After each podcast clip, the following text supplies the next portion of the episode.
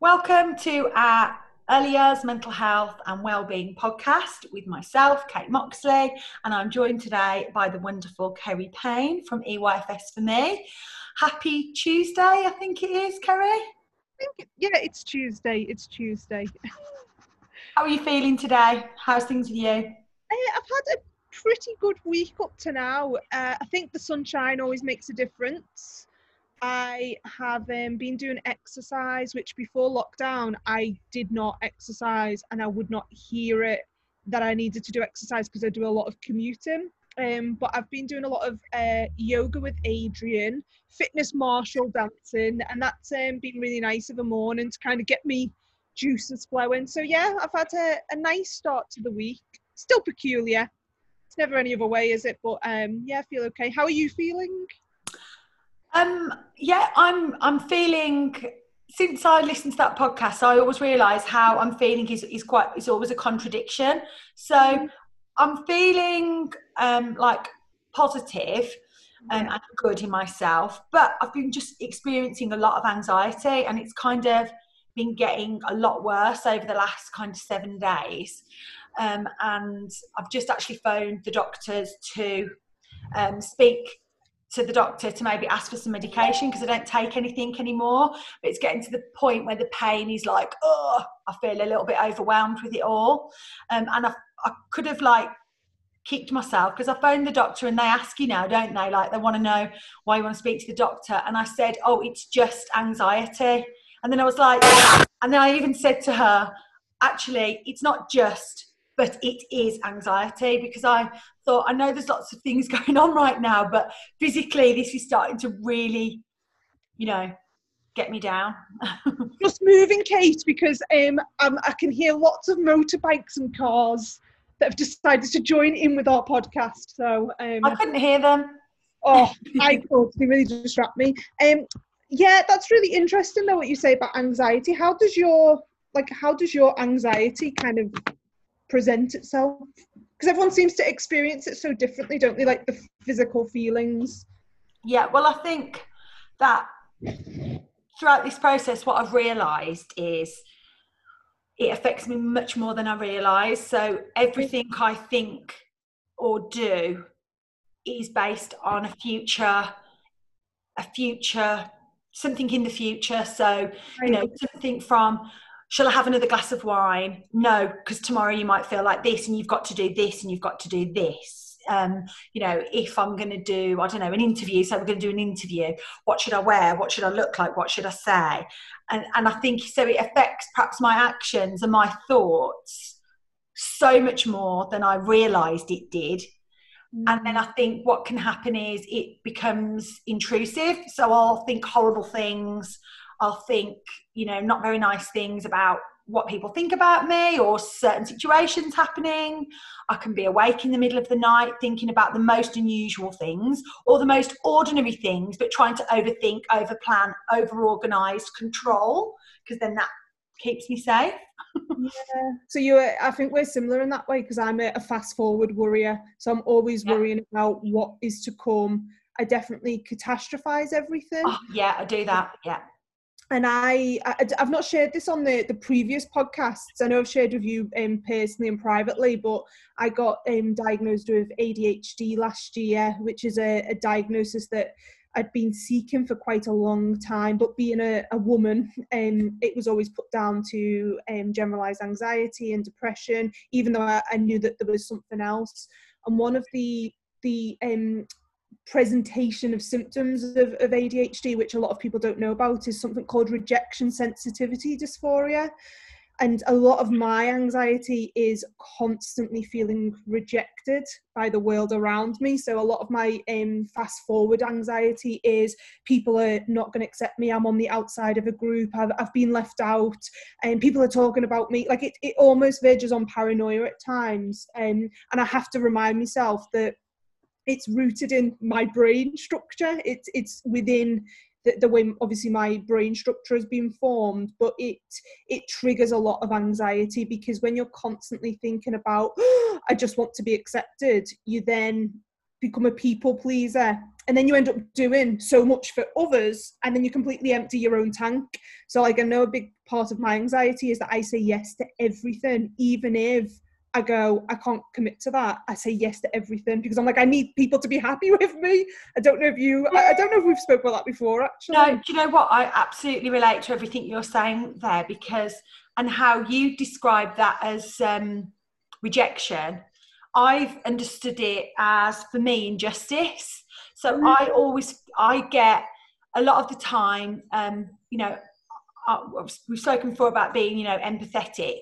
So I think yes, I'm, I'm empathetic. I'm a sensitive person, and I've I've always viewed it as that injustice if I think things aren't fair or etc. But I feel exactly the same kind of thing as you, kind of the way you describe that uh, fear of rejection, not feeling good enough. And interestingly, and this, I think this is so fascinating because we hadn't planned to talk about any of this, had we? Um, last year, I was diagnosed with dyslexia, and it wasn't something that was ever raised to me until I was in my early 30s doing my um, BA honours and my foundation degree. But when after it was said to me, it made a lot of sense. Mm. But the reason that I mention that is that those beliefs of not being good enough, clever enough, articulate enough that I belong. That a lot of that comes back to that, I suppose, what happened throughout my childhood and actually mm. not like short term memory loss and like just all retaining information, processing information, all of the things have made up, I suppose, who I am. And I spent, I've spent so far, like, you know, 30 odd years of my life not knowing or understanding that about myself. Do you know what's so interesting about that though? And I think, you know, thinking from a, a, female perspective, because when I got my diagnosis, when I was speaking to the psychiatrist, and I don't know if you had kind of similar conversations, but like my psychiatrist, because I was like, everything now suddenly makes sense. And I've reached 35 years of age or 34 at the time. I've reached 34 years of age, and suddenly all the things that I've suffered as a result, like people judging me, people saying that I'm forgetful, that I'm unreliable, that I've, I'm a foghorn, you know, all those things. Yeah.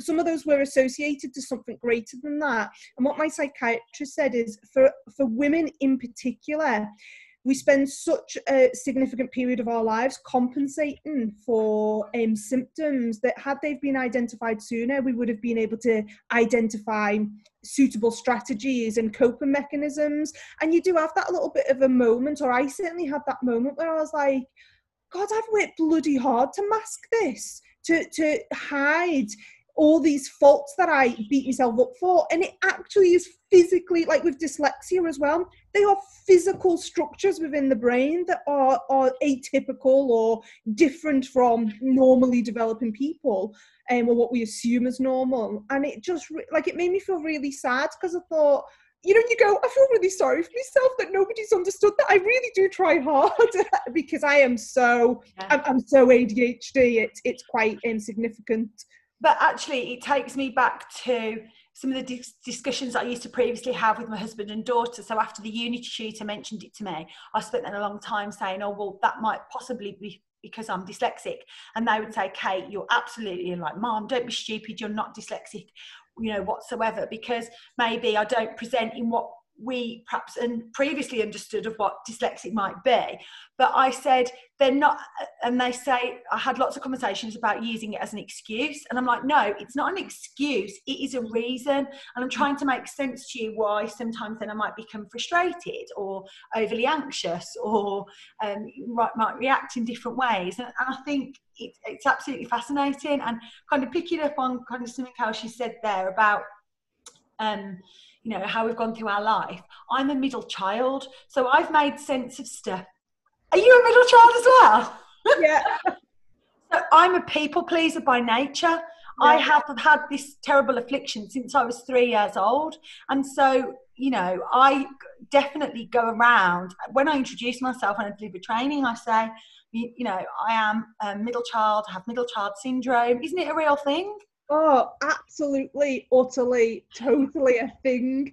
Uh, yeah, it's it's it's a very difficult position to take up in a family dynamic. Um, so yeah, but I've never thought to share that very interesting and telling feature of myself because it might help people to understand me more. um, because I definitely have middle child um, issues, I would say.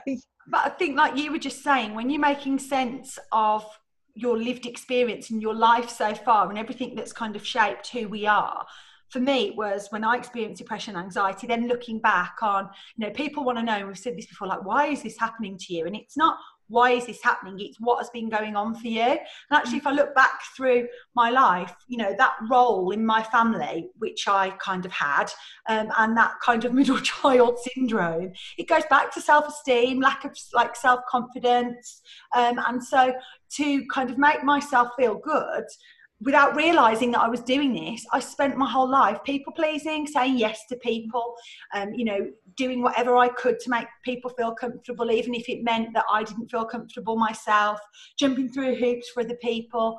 And then eventually that led to so much resentment. And I harbored so much resentment, not only personally in relationships, but professionally in relationships, because the dynamic existed where I just gave and gave and gave and gave. But lots of times people never asked this from me. So why should they be grateful for all of these things that i did when it was my it was my need? Yeah my husband moans at me about this all the time because i will do stuff for people and i often go much over and above to kind of be like right now you'll accept me. And then the minute i perceive it as not that as the person not being grateful or the person not recognizing or acknowledging or validating me, I then get an actual really bad hatred from it. Like, how dare you treat me with such disrespect? Like he always calls me the um the cookie, um, what is it, the Fox's Biscuit Mafia Panda? Because I suddenly get very like, how dare you disrespect that I have done all this, but the person never actually asked me to provide yeah. that level. Um, and I've had to really take ownership over that over the last few years, um, which which is hard to do. But the, the thing you said earlier on about fairness as well, because that must be middle child related. Yeah because if something is not fair oh my it can spiral me into very very um, deep depression anxiety and anger. And uh, it, like doing the consultancy role i know we've talked about some of the challenges that we find with that but i constantly it's not fair. Why is that person being asked and i haven't? Because i have things to add. It's not fair. Where's the where's the fairness? And it's not the world we live in unfortunately but it's it's hard to manage isn't it? It is because i think what happens then is if you have an like unknowingly built up your kind of self esteem and, and sense of self worth by needing validation from other people, then that, that seeps into every part of your life without you realizing. So you are looking for that validation from that praise almost from another person. And if you do something and they don't respond in a way, then you start reading into all types of different situations and you do it in all aspects of your life. And it's so unhealthy, isn't it?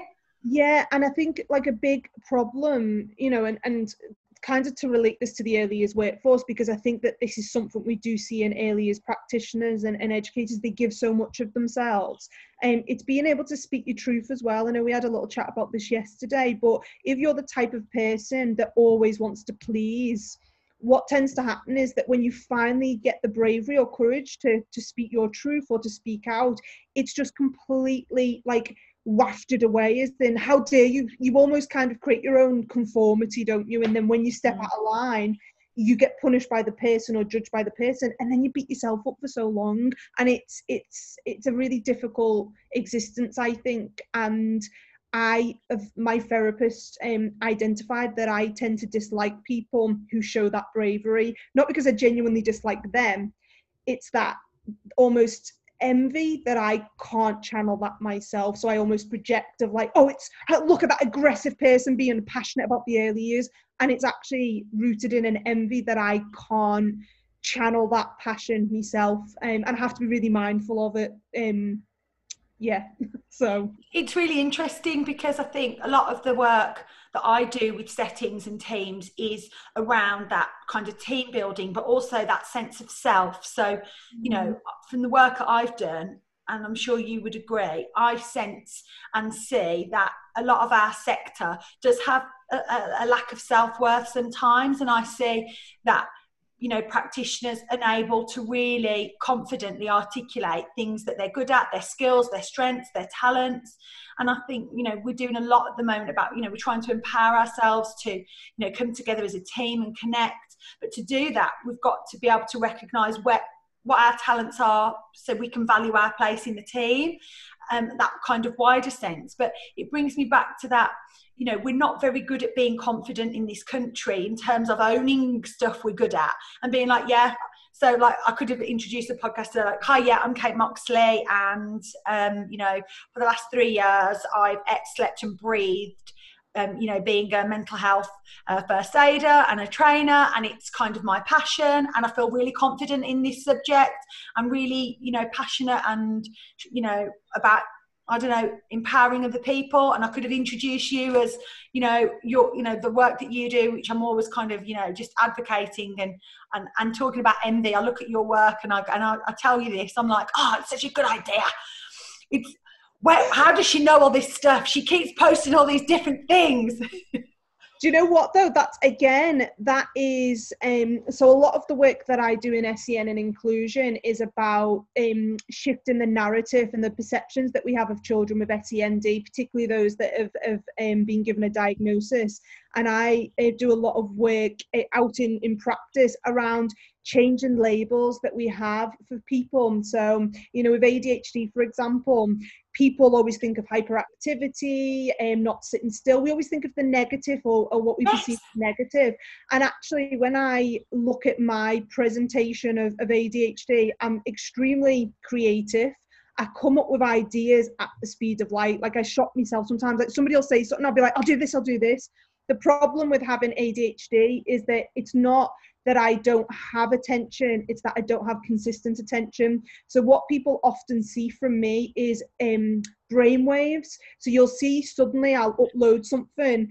I usually have only decided to do that an hour before because I've had a brainwave. If I have to do anything that requires planning and real thought, it, it give me a give, give me a project to do over a week, it won't get done give me a spark to get an idea from and I'll design something within the hour. And so I think I'll look well put together, but I'm just putting it out there. I'm not. Some of the things that you are envious of literally happen within moments. And then and then I will have a week of total procrastination and not being able to focus on a thing. So I think sometimes we and again social media is a is a curated platform isn't it? We can mm. look and appear so together. But the amount of conversations we have behind the scenes of can i just speak to you about this major insecurity that i've got? And then yeah. you go your stories and you're like hey everyone let's talk about play pedagogy. And it, I, think, um, I think that's what educators in the early earliest need to realize that nobody is really put together. We're all we're all a mess. Humanity is a mess isn't it? That's the joy yeah. of it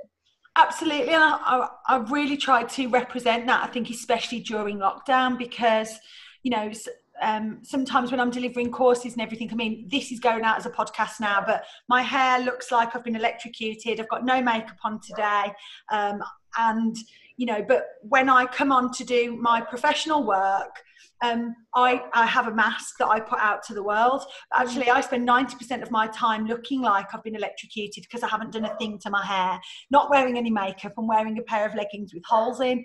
Um, and so I've tried to share that with people too, that, you know, because sometimes social media is people's highlight reels and we we can't help it at the moment in our lowest moments look at how put together someone appears to be in whatever shape or form that is but um, kind of going back to the confidence thing, I don't know if you saw the early years TV with um, Kathy Brodie, obviously, and um, Shani. I'm not sure how I pronounce her last name, Will Chansky, I'm going to say, but I got special permission from Kathy Brodie from Early Years TV to share that as part of the Mental Health Awareness Week platforms. But what I absolutely loved about that was when she talked about confidence because I can remember someone coming along to one of my trainings and at the end they said, You're really confident, aren't you? And I mm-hmm. took it as, You're a bit of a Johnny Big Potato, aren't you? You're a bit of a show off. You're a bit too big for your boots. You know, too much. It was like a stab in the heart. But what Chani says is, when I see someone who's confident in what they're doing, I think, what has that person been through? what tricky things what have they navigated? What have they gone through? What how many times have they failed and got back up? And that is the confidence we're seeing and i was like oh my goodness i just loved that. Yeah that is i have never ever applied that narrative to it at all because that is such a true point isn't it? Like it's you know the way we talk about when men go grey and they get their wisdom it's almost like confidence is your it's your wisdom isn't it? Like you get to a point because if i think about myself as an educator and a, a, practitioner in my i think i started earlier early years work around 21 um, I had no confidence. Um, I was very kind of wobbly and all over the place. And I find it funny. I think I've said this in a previous podcast with you actually that I know some of my previous work colleagues question me being a consultant and are like, "We saw you in the baby room. You were slacking off all the time and misbehaving." I was like, "I was." But that's actually okay because because obviously your progression is a journey but I had no confidence, and no confidence led to me being um, and not having a wealth of experience actually in the early years. And I'm now thinking of some of the things I have gone through in my career that have added to that, and, and some actual real adverse experiences. So that's a brilliant way of looking at it. I really, I'm gonna, I'm gonna add that to my toolbox. Yeah, I just loved it. I just loved how she described it, and because she's American, there's so much passion there's yeah. so much confidence, and we're so English and like, oh gosh, she she seems to know what she's talking about. For in, a, in a little while, it's daunting, and then you hear us talking these things, and it's like a light bulb moment, ping, ping, ping, over and over again. So, um, do, you so yeah. um, do you think that's affected by us being in a, a predominantly female workforce again? though? because I do feel like I've become definitely more feminist as I've gotten older. And often I think that if we see a confident woman, so coming back to that projection that I sometimes have, if I see a confident woman, I think I do fall into that bias of, mm, who does that person think they are?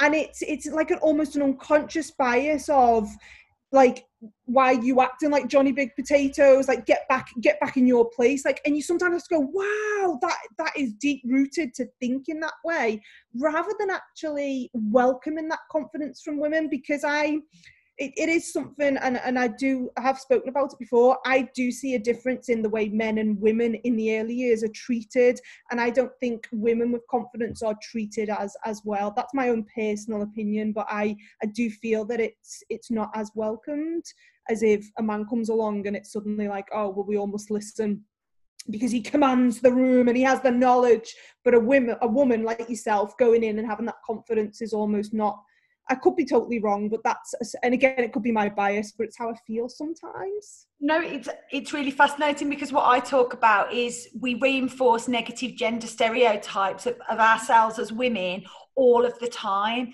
and we we judge and compare ourselves, we belittle, we contrast, and we compare, and you know, and and we, we do it in this female dominated workforce. And we've talked before about you know bitchy toxic cultures etc within the early years. And actually you know i refuse to accept that narrative. I refuse to have that as part of my my practice.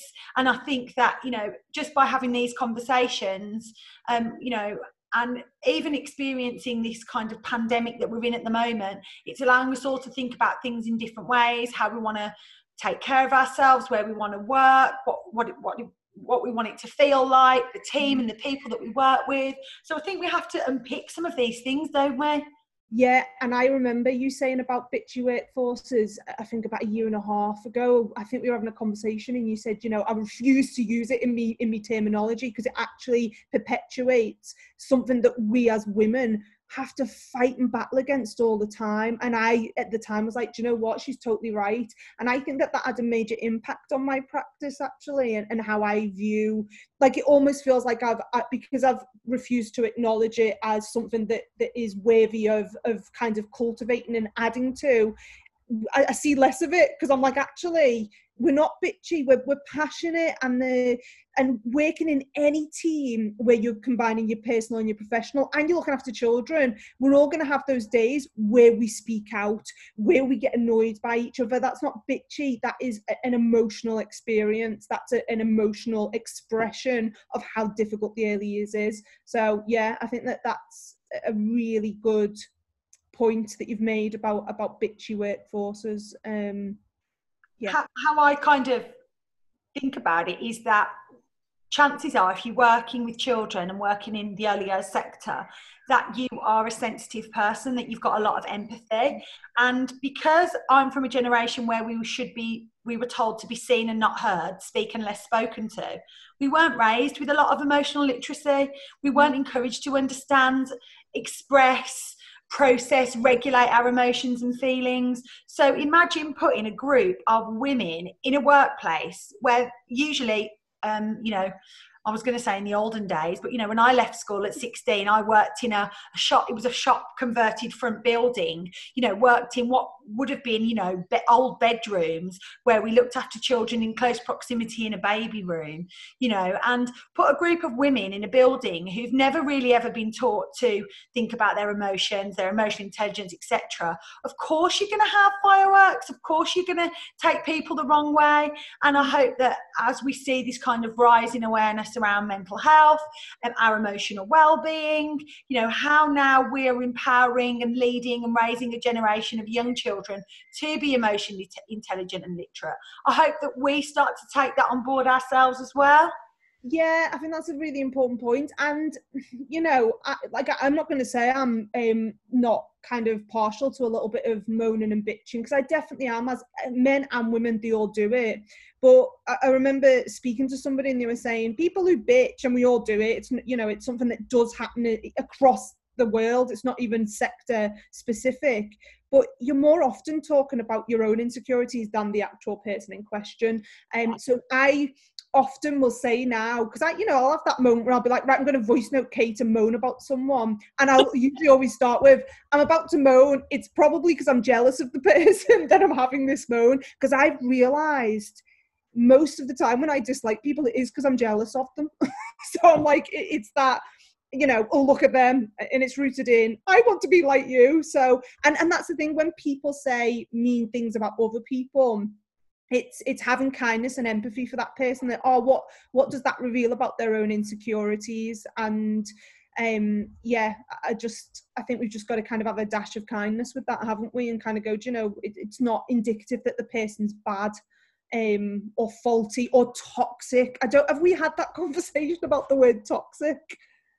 We've had so many conversations. I'm not sure what's been recorded, what's private, what's not, but I love that whole dash of kindness. We need we need lots of dashes of kindness at the moment and i think it's the little things that we're all really realizing at the moment that um, all the little things that don't cost anything that are really just your time your words your presence how you can be still showing up and supporting people kind of during this time. So um, as always a fascinating conversation and what we had really planned to talk about today was you know practitioners and we touched on it slightly you know the practitioners we were when we were younger in comparison to where we are now and sometimes we expect ourselves from other people and i thought that would be a really interesting conversation especially as we go back now to work in in teams when we're going to be expecting so much more from each other through this worrying time so i'll plan that for our next podcast we'll give people a sneak preview of that is what we're going to talk about next time so um, thank you so much, Kerry, as always, for chatting with me. It's been wonderful. Thank Thanks Bye. a lot.